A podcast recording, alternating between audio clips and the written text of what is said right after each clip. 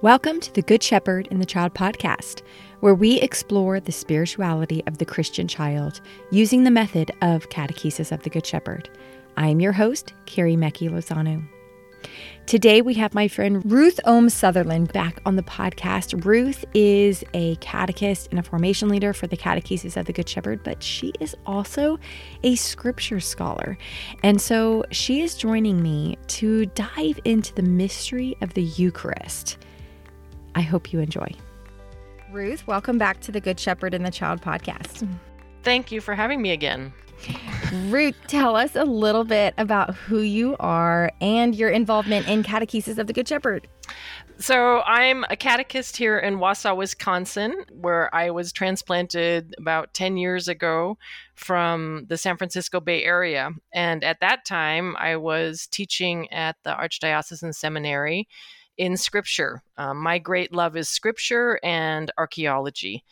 So it was through a series of different events that I came to the CGS at first rather unwillingly, but then, as with many, you have that first taste and then suddenly you cannot let go of it and you're diving in way over your head. So the same had happened with me.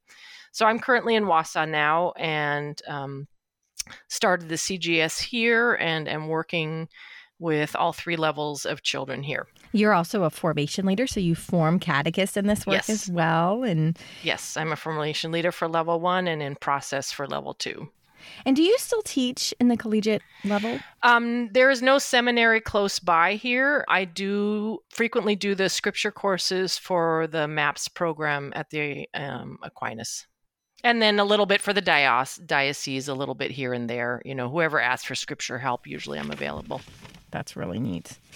So I'm excited to dive into the topic of the Eucharist with you specifically because of your experience in scripture studies and being able to dive into mm-hmm. scripture to look at our relationship with God throughout salvation history, specifically in light of the Eucharist through the eyes of scripture. And that's, I'm excited about this. So, Ruth, dive into the Eucharist with us. Dive into how God has a plan throughout salvation history from when, since we have fallen, Genesis chapter 3, since we have fallen, how has God had a plan for restoration to be with us?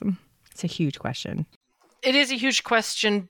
I think the start of that is actually in Genesis 1. We can start with the fall, but the fall really only makes sense as a disruption of a relationship, a relationship which had already been there, right? So in Genesis 1 is where we hear about the creation, we hear about God's character. It tells us something because everything that He created, He reflected upon and it was good. So the goodness of God comes into the goodness of the creation, culminating, of course, in the creation of the human. And that creation is very good in God's eyes. And we hear just in those first chapters as well, not only ha- that it was good, but also that there was some kind of a relationship active between God and his creation between God and his human creation. Um, and the place that we hear it most beautifully is this walking in the garden, that it was customary for God to be walking in the Garden of Eden and in some kind of a companionship with his human creature. We hear it in the context of he's looking for his human creature, for Adam and Eve, who, of course, have already already disrupted the relationship by eating of the tree, the apple from the tree but it tells us that there is something there, that there is a companionship and a relationship there that is enjoyed by both sides. We have just that little verse in Genesis, but we also hear about it more expansively in later writings in scripture. So, in the prophets and especially also in the Psalms, is a reflecting back on all of Israel's events, but also prominently on this relationship with God. And it's there in the Psalms that we hear about seeking out God, or God already knew us before that we were formed. All those little tidbits of ongoing reflection by the people of Israel on much earlier events, such as that time in creation. So it's really a little drop that we hear about in Genesis through that one verse and through the verses about the goodness of creation, but it is in later writings that we can learn more expansively about what that relationship was and how really it was one of a desire of God to be with us. So we start with that point. God wishes to be with us. He created us also to be in relationship with him as well as be in relationship with one another as Adam and Eve were in relationship with one another. So there was this way of being together that was very beautiful, very dynamic, very trusting in that Garden of Eden. Until then, the fruit was eaten and that relationship was disrupted. From that moment of disruption, we also hear that God has this plan to restore all of creation, not just humanity, but all of creation to that goodness that which was created by him in the first place. So we know in Genesis 3 that this plan is in place, that God already has a design to bring us to that fullness of creation again. That's what we hope for or wait for, hope meaning the Christian sense of hope. It's a hope that is reliable. It's a hope that it's true. It's not the hope of, boy, I really hope my son Dominic's going to clean his room this afternoon, where there's absolutely no certainty he will. Our Christian hope is one of, we know it's going to happen. We are waiting for that time, and our hope is really seated in anticipation rather than not being so certain right. and uh, or having an uncertain outcome. So we know already in Genesis 3 that that is going to happen. And the rest of time unfolding in scripture is this beautiful long narration of how God is continually seeking out his human creation, always initiating in what we call the covenant relationship, this special bond that God has with his human creation and has most particularly with his people of Israel, who were born into a people, if you will, as the beacon that's going to draw all people back into the relationship with God. So the rest of scripture is this long story of God in pursuit of us and humans sometimes responding very fully as we have with some of the patriarchs like with Abraham example was one of the greatest with David. But then also these episodes where humans fail to respond to him right and have this roller coaster relationship with God where sometimes they're at a real high point and close to him like David the first ideal king and then sometimes completely fall on their faces also like David as he did with his illicit affair with Bathsheba. Nonetheless, God is always there and seeking, and God provides this is what we read in particular in the Old Testament. God provides these touch points where there's like a massive infusion of divinity into human reality. And those are those high points of the covenant, like when he makes the promise with Abraham, or he makes the promise with David or when he calls Samuel out of you know the middle of nowhere and Samuel runs to respond but doesn't first know who he's talking to. So there are all these moments where God is interjecting himself prominently into our human reality and it's like those moments are this massive electric charge into human life many of which the people respond and then they kind of go about their daily life and it's almost as if they've forgotten about this relationship and there comes a lack of response or an entire rejection and there is humanity given certain people in leaders in Israel who say, no, we need to get back on track with God. We need to come back to that relationship with mm-hmm. Him. And God is always there mm-hmm. waiting, waiting for us to mm-hmm. return. Mm-hmm. So then we have this another massive infusion of electric divinity in the person of Jesus right? That is then God Himself fully showing Himself to us in human form, still with that promise of I will be with you always. I have been with you always. Mm-hmm. That's what we see in the Old Testament in those episodes of covenant, particular covenant infusions, I'd say, but then also so prominently at the time of Jesus, who is then continuing to promise to be with us. And that's where then we know he has never left us because he has left himself with us, particularly in the Eucharist, but also in the other sacraments. So we continue to wait. We continue to be with him in this particular way in the Eucharist as we are anticipating being with him in this full way and enjoying that relationship to its full extent the way it was originally in creation, the, what God had intended for us um, from the very beginning. Mm-hmm. So, one of the things that's so remarkable to me in thinking about that God with us in the Eucharist is reading that constant pursuit of God with us.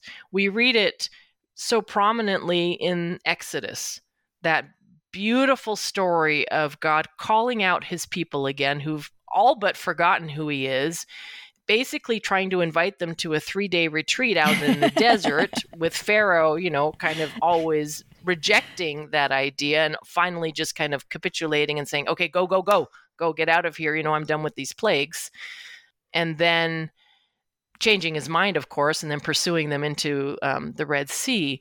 But then that those stories about what happens as they're encamped at Sinai and how God shows himself in different ways through the pillar of fire, the pillar um, of cloud, later as they're wandering through the manna in the desert, through the water from the rock. And we get to see those events in a particular way at that moment as we're reading it in scripture, but then we get to see them later too as the prophets and the psalmists are reflecting back on those events and understanding more about God through the events or through the lens of the Exodus. And all this while, what we come to see throughout the Old Testament is that God has named this people, Israel, who have this particular role to draw humanity back to God's self.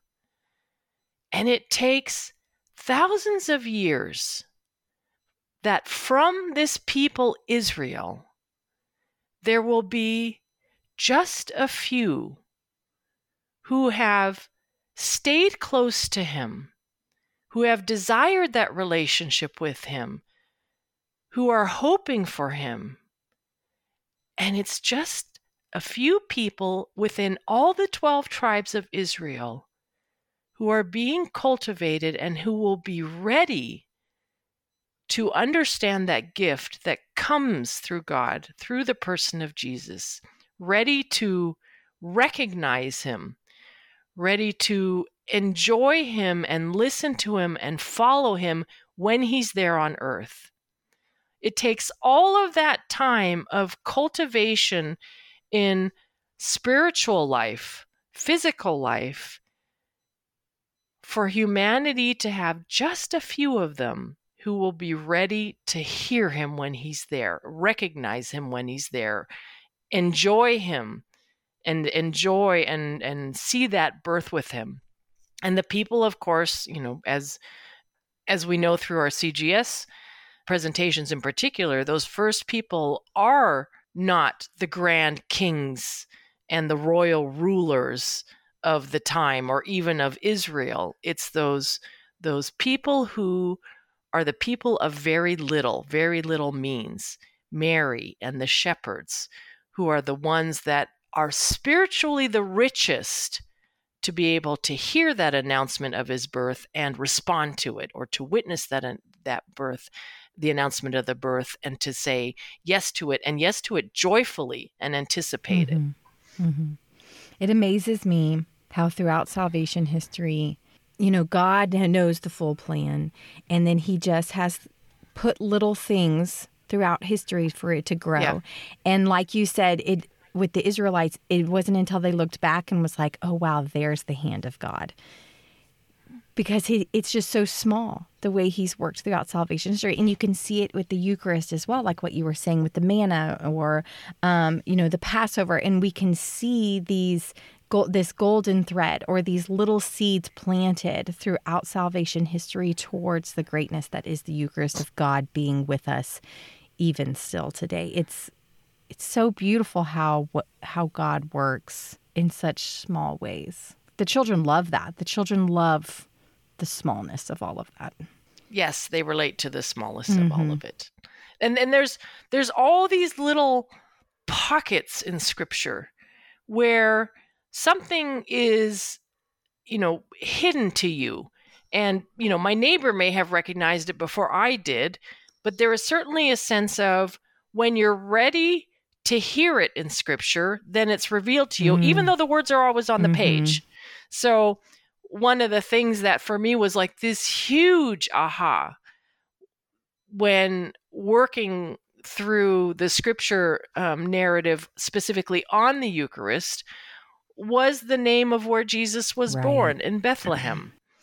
And everybody knows it. Everybody knows the songs. Everybody knows where he's born. We do it with the children. And I had been working with this piece of scripture for 15 years. and never stopped to consider its Hebrew name, Beit Lechem. And it was like a thunderbolt hit me. Like, why haven't I ever seen this before? That there are several small towns in ancient Israel that begin with the name of Beit, which basically means house of, or lineage of, or family of, or dynasty of. And Lechem means bread. And so you see that God's plan was there before anyone mm-hmm. ever recognized the true meaning of that word. The fact that the the name of the town Bethlehem, the house of bread, that Jesus was born there is already pointing mm-hmm. towards this reality that will happen after his mm-hmm. lifetime mm-hmm. of his being continually there in that bread at the Eucharist. And it's so neat because the prophecy that he would be born in Bethlehem in the house of bread hundreds of years before he was even born. Right. So you see right. that beautiful God's plan throughout salvation history was already in place from the very beginning. Or the fact that he was born in a trough. Yeah, right, in a feeding trough, right. Right, a feeding trough. He or I'm sorry, he was placed in a feeding trough. He was placed in a place of food Right. Which speaks both to, you know, that nourishment is what that he is that nourishment, right? There's that image mm-hmm. of the mm-hmm. infant lying in the food trough that, you know, we first only think of as this is the food bowl for the animals. But it's more than that. And that points us forward, right? That points mm-hmm. us to mm-hmm. reality that at that moment of his birth was still yet to come you know mm-hmm. that gets mm-hmm. unfolded in a greater understanding over jesus's lifetime and i think culminating especially in in John 6 when he talks about in the bread of life discourse about right. being having eternal life by eating that bread. Right. So those, you know, even the name Bethlehem Ephrathah as it is in in the Micah prophecy, I would have never in a million years thought to connect the name Bethlehem with house of bread. At that in that prophecy, it's the announcement of the tininess of that town, the smallest, most insignificant tribe that will be the site for a new ruler for Israel. But even at that time, it was no accident. Or even at the time when Bethlehem was first instituted as a town, that plan was already there for God. And mm-hmm. He gave mm-hmm. us just those little drops, like Israel in the desert, just these little drops of greater understanding, greater opportunities to be in awe of Him. Right. Um, and to find our place in that plan and to be with Him through our participation in His plan. Right. And like the manna, the little drops in the desert, it also makes us dependent on him and a form yes. of trusting as well. You will yes. provide what we need, just what we need, the essential of what we need when we need it, and not a drop more. You will right. not be able to hold on to it for tomorrow. I will provide for tomorrow. Right. And in the same way, that's how he's been revealing himself and in small manna like ways throughout salvation history. Here's what you need for now. I will provide what you need for tomorrow. Right, right.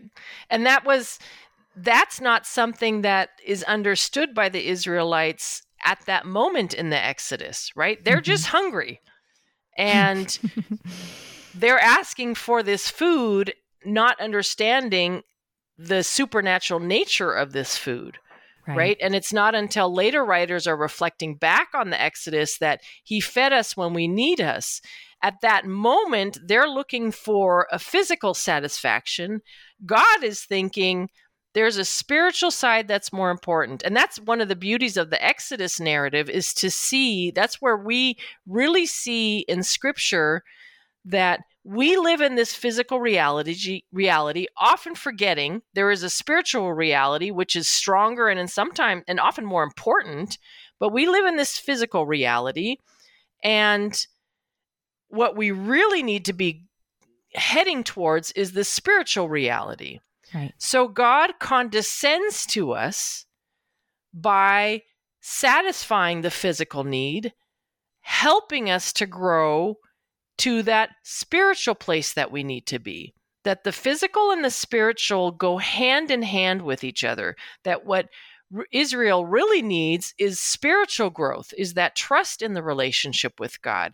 And God condescends to help Israel into that trust by the feeding of the manna. Mm-hmm. And like you said, by the manna, you know, becoming destroyed every night that they have to learn every morning to get up and to retrust and our inclination of course is to hoard to mm-hmm. satisfy future physical needs. And God is always saying, Trust me, trust me, trust me. And he had to do that over and over again with Israel. That's what we see in the Exodus. But it, it of course, never ended with the Exodus. It's still happening now. And he's still teaching the same lesson. we're still we're still kind of battling our physical nature when we really, you know, our God is asking us to grow in in the spiritual nature 1st mm-hmm. You see it also in the expectation of the coming of the Messiah. They were expecting a king, a soldier, mm-hmm. someone to save them in a very physical manner. Yes. And God was thinking about saving their souls, about um, what they needed on a spiritual sense. And so he sent them something so much small. He sent them a baby, a dependent baby. I just love that so much. I love the way throughout salvation history you can see it's almost like in a physical way, God is getting smaller you have this God of creation, mm. and then this God, the baby, and then now we have God that is bread. Bread, yeah. And this, it's so beautiful how yep. it's so counter from what we yes are as humans, where we think we need to grow bigger, bigger, like yep. you know, like the yep. hoarding, you know, and God is showing us the exact opposite. The smallness, right, mm-hmm. right, and that's something that you know we attend to when we're working with the children. Is that smallness that that really is one of God's methods is to always communicate through the least, the smallest, mm-hmm. the lowliest. That's mm-hmm. where the greatest work happens, mm-hmm. right? In the small town of Bethlehem, in the land of Israel, that is the tiniest country in the whole wide world. Mm-hmm. You know, in this baby being born and, and laid inside of a fruit trough. In, mm-hmm. in, the shepherds, you know, the lowliest of society who get to hear this great announcement first. Right. Mm-hmm. And as you said, then in this tiny little host that we have, which mm-hmm. miraculously is able to contain all of God's greatness, all of his divinity, right. Um, as well as humanity. It's, it's, it's something that's beyond our reach to truly understand. It, it, there is a lot of accepting that I think that happens, um, a lot of trusting for us to fully participate and enjoy that Eucharist because it is so counter to what human nature would generally want to seek out seek out the bigness, the greatness, see the glory. And yet mm-hmm. we're being asked like Israel was being asked to trust in the desert, we're also being asked to trust in what the Eucharist really is, to mm-hmm. have the mm-hmm. confidence in He is there with us in this tiny breakable host. Mm-hmm. Yeah, that crumbs and pieces of who He is, all of who He is, could be on the ground and or on your fingertips. It's just amazing how humble Yes. humble God is in the in the form of the Eucharist. It makes me think of the children too in our work in catechesis of the Good Shepherd because it is within their smallness that we are able to see a face of God that we can't really see very other places. The children have revealed to us so often how easy it is for them to see God and accept God's love. And it's in their littleness that that is revealed. And, and so we're just keep going younger, right? We're going to the Right. infant toddler because it is in the smallest and smaller and smaller that we see a face of God that um, it's it's very hard to see other places. Yeah, and their littleness is where we see his greatness, right? Yeah. As adults, we often, I think, have the habit, especially adults who are not familiar with the capacities of a child through Montessori work or through the CGS. As adults, we assume that their littleness reflects littleness. Right. it does not reflect greatness and it's quite the opposite with what we see with the children is that the smaller the younger they are the greater is their capacity to fully be with him in a Mhm. way that i think as adults we really have to struggle to keep to preserve that kind of a relationship. It is it's not natural to us in a way that a child the younger they are it's very natural them to live in that spiritual realm close to god as well as the physical realm. There's no divide for them Mhm. between the two. So they can fully be in relationship with him without having necessarily the words to articulate it words that are a way to articulate it that's recognizable to us as adults. They Right. do articulate it. We haven't learned how to see it yet especially you know when it, as they get younger in the infant or even you know one could argue in the preborn. We we don't know how to see it yet as adults but we cannot deny that it's there. It's it's visible in the level 1 children to us most clearly and you know now with the infant toddler atrium growing we hope that it'll become more visible recognizable to us as adults what is happening with them in their relationship but it's clear that they have one Mhm. Mhm. and it's it's almost laughable for us as adults to think well why wouldn't they if we trust scripture if we believe that god speaks through scripture we have to also believe those places where like in the prophet jeremiah he says i knew you before you were formed in the womb and yet we don't act like it Mhm. most of us we we assume that we know the better about the relationship with god when honestly they're the ones who are giving us an opportunity to learn from them that they do Mhm. know better we just have to Mhm. learn how to recognize it hmm Yeah, and the children's acceptance of the Eucharist is so beautiful Yes. as well. They they have a capacity to understand what exactly is happening of this full gift of self of the Good Shepherd in the Eucharist, or the mingling of water and wine in the chalice, and they they have this deep capacity to understand the spirituality of what's happening behind all of that. That's really really beautiful to behold. That most of us as adults do not appreciate that they are capable of that type of understanding. yes The other part is the so how Eucharist points us to the end of time, God with us at the end of time. i would say that the eucharist is that life that helps us to stay in relationship with him and prepare towards that fullness of life mm-hmm. We were not so fortunate now to be able to live in Jesus' presence at the time of the disciples. I mean, how what a gift that would have been able to be for for us to be there and to see him truly and to experience him and hear his voice and see his looks and feel his touch. And yet he still desires to be with us and makes himself available to us in the sacraments, and most particularly in the sacrament that is often repeated confession and the Eucharist.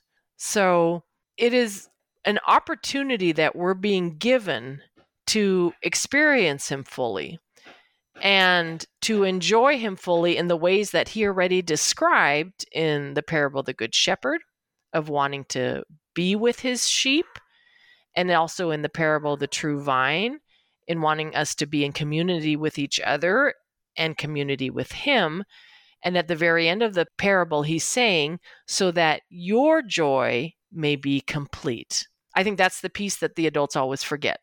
We are doing this because he wants us to have his joy, his divine Mhm. joy, his supernatural joy. Mhm. And that is eminently attainable for us through the Eucharist, through that being with him in that particular way. It's like that divine infusion is available to us on a daily level if we are there to accept it, if we are there to prepare ourselves to enjoy it fully and be with him fully in that way.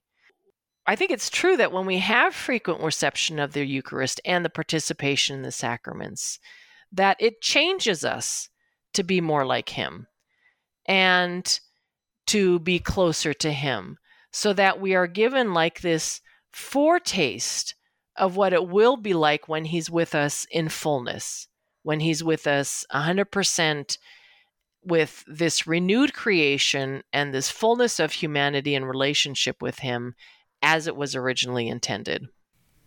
What's really neat about the Eucharist and liturgy and the history of the kingdom of God is just especially what we see in the in the liturgy of this kind of timelessness Yes. where we are living everything that we've been talking about. We are living the creation and we are living redemption and we are living that time of parousia, that time when Jesus will come again, all past, present, and future, all of it together. I love that. I love that aspect of the liturgy. It's the Mass, the liturgy, in particular the Eucharistic liturgy, is really almost a collapse of time. And it is past, present, and future all at the same time. So I call it a collapse of time because it's almost like there is no time Mm-hmm. because you know th- sofia talks about this in one of her articles when she talks about the memorial and it's this well-known understanding in scripture that when israel or now also the jewish people celebrate the passover it is understood that they are living it Right. as the original event that there's there's no we're simply remembering it we're simply redoing it but they're living it again and that's what happens also at the mass that we are living that sacrifice we are living jesus at the last supper Right. we are living him in his resurrection and being fully with him in the way that we will at the parousia Mhm. it's as if all of it is one event. And it's not only a collapse of time, but it's a collapse of space, right. right? Because we know it's not just us in the church, but that Jesus, in his earthly presence, if you will, in the Eucharist, in the host, but all of heaven is there. The entire community of saints and all created beings in heaven are all celebrating with us. And what's mind blowing, then, even, is we only think about maybe that mass that we went to or are going to, are participating in on that Sunday. But it happens everywhere, in every church, all around the world, all the time. Right. So that at every moment, for us, limited to, you know, this particular city or this particular church, who knows where, in India or in China or in in in France, it's happening at that moment, but really it's happening constantly. And that's actually, in a way, it's what is also reflected in the book of Revelation. When the book of Revelation is a series of cycles of liturgy, culminating in that wedding feast, but it is all of heaven rejoicing in that presence of God on the throne Mm-hmm. all the time and that's that's happening continuously it's just we have an opportunity to participate it in our historical time on our sunday at our church Mm-hmm. But we forget that it's actually just it's happening constantly for us somewhere around the world it's happening constantly but in heaven it's happening without interruption in heaven and we just get a, a moment to participate in that through the mass Mm-hmm. so it's a collapse of time and a collapse of space. And it's Jesus in his past, present, and his future. It's just, it's more than what our minds are really able to process right, all at right. once. Our minds are not capable yeah. of understanding such yep. greatness. That's the beauty of the liturgy. Sofia, in Ways to Nurture the Relationship with God, she says that the task of the liturgy is to free these past events from their limitations of time and space. Like yep. it's it's mind-boggling. It's so completely one flock, one shepherd, one true vine, one body. We are all yes. so interconnected yes. that is beyond yes. our understanding that it's it's beautiful. Yes. It is beautiful. It's a when I I think of that when you know, in our presentation for the sign of peace with the children, where we have already enjoyed with them this understanding of the vertical dimension yeah. that we share, mainly Jesus descending through the Holy Spirit. He is there in the Eucharist, us us kind of returning our prayers back up to heaven that there is this vertical dimension that is active. And then suddenly we have in the sign of peace this horizontal dimension that it is through that coming together and through that joining of hands and a handshake, not a peace sign, but a handshake that we are connecting to each other. And it's not just the connecting to our neighbor or the person across the aisle, but it is through the power of Jesus' incarnation and through his ongoing divinity that we're connected to people throughout the world. That's that unity of the flock that is represented for us in that action of the sign of peace. It's far bigger than just that moment that we have in the actual sign of peace. It's a it's for us experience of a liturgical moment reflecting a spiritual reality that is there that we, you know, that we often forget is there, I think. Yeah. It's really beautiful. And the children accept it so wonderfully. And they yes, they they live it they so wonderfully. Well, yeah. Ruth, I think that we have beautifully tapped into this subject, but also barely tapped into this subject. Yes, there's a lot more. I really appreciate you joining us on the podcast, helping us understand a little bit more about the depth that is the gift of the Eucharist and this covenantal relationship we have with God. Oh, well, thank you for the invitation. Yeah, yeah. Thank you, Ruth. Thank you all for listening to this week's episode of the Good Shepherd and the Child podcast. In our show notes, we have a lot of goodies for you. There's information about Ruth's article called Eucharist, God with Us, that we had in our 2014 journal that you can have access to and there's also also strongly encourage you to read chapter 3 of ways to nurture the relationship with God which is also on the Eucharist we also have the audio version of The Religious Potential of the Child by Sofia Cavalletti, the third edition. So there's information in our show notes about how you can access that as well. Stay tuned because Ruth will be joining me back on the podcast soon for a part two dive into the Eucharist. This podcast is sponsored by the United States Association of the Catechesis of the Good Shepherd. If you would like to know more about Catechesis of the Good Shepherd, or if you would like to become a member, please go to cgsusa.org. Thank you all for listening this week. We will see you in two weeks. Go and fall more deeply in love with God.